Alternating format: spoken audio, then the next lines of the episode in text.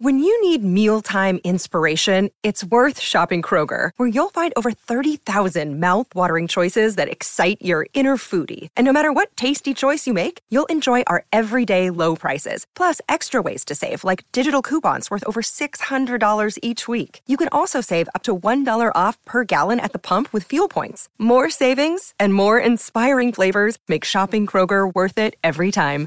Kroger, fresh for everyone. Fuel restrictions apply. Well, howdy there, Internet people. It's Beau again, and it is day 732 of waiting for the election results. Not really, but it feels like it, right? Uh, I'm at the point now where I'm trying to record content that isn't directly related to the election, that doesn't talk about the results, because I can sense and read the tweets, people getting a little stressed. And I think maybe people could use a different message at the moment something to kind of ease tensions a little bit. You know, if you're a long time viewer of this channel, you know I slide little Easter eggs into videos.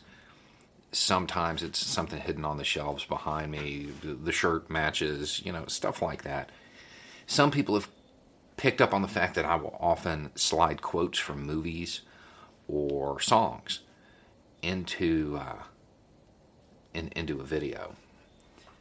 One of the most profound lines from a song that I think I may have ever heard is uh, from Snow Tha Product.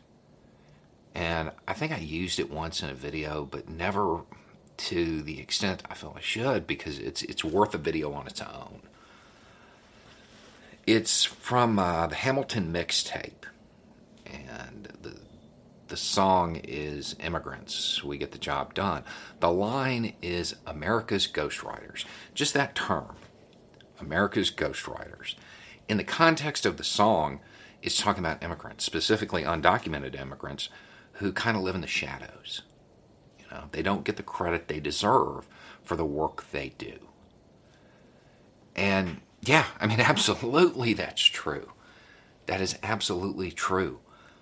But that term has so so much more meaning than that really because it's true on so many other levels. The united states has had ghostwriters. The people who did the work that didn't get the credit since before the united states existed. From the natives who were first there helping colonizers to slaves to the the immigrants that came over to build railroads while some industrialists got all the credit. You know, I looked. There was not a single guy that looked like the dude from Monopoly driving railroad spikes. It didn't happen.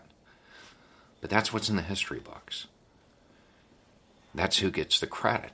The reality is that it's normally people who have no power who are writing America's story, who are creating the history that later on gets referenced through important people, people who had power.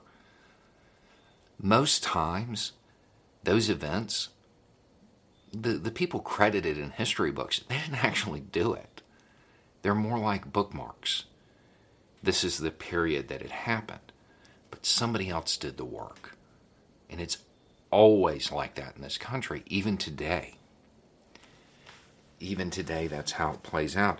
And typically, the further away from the levers of power the person is, the less credit they get and the more work they do.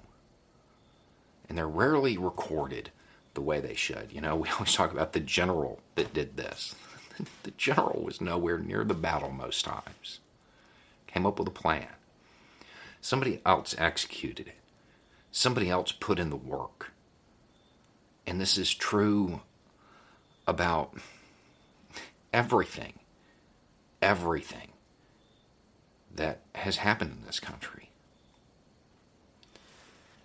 And I think that may be something that people need to hear right now.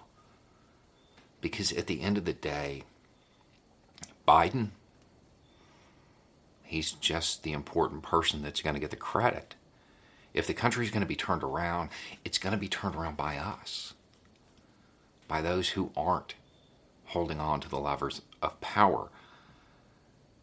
If Trump gets reelected and, you know, destroys the country, it's because we let him.